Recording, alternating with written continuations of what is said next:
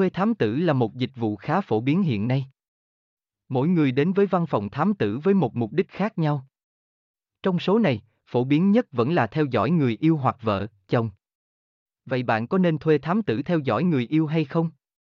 Hãy cùng tìm hiểu ngay sau đây nhé.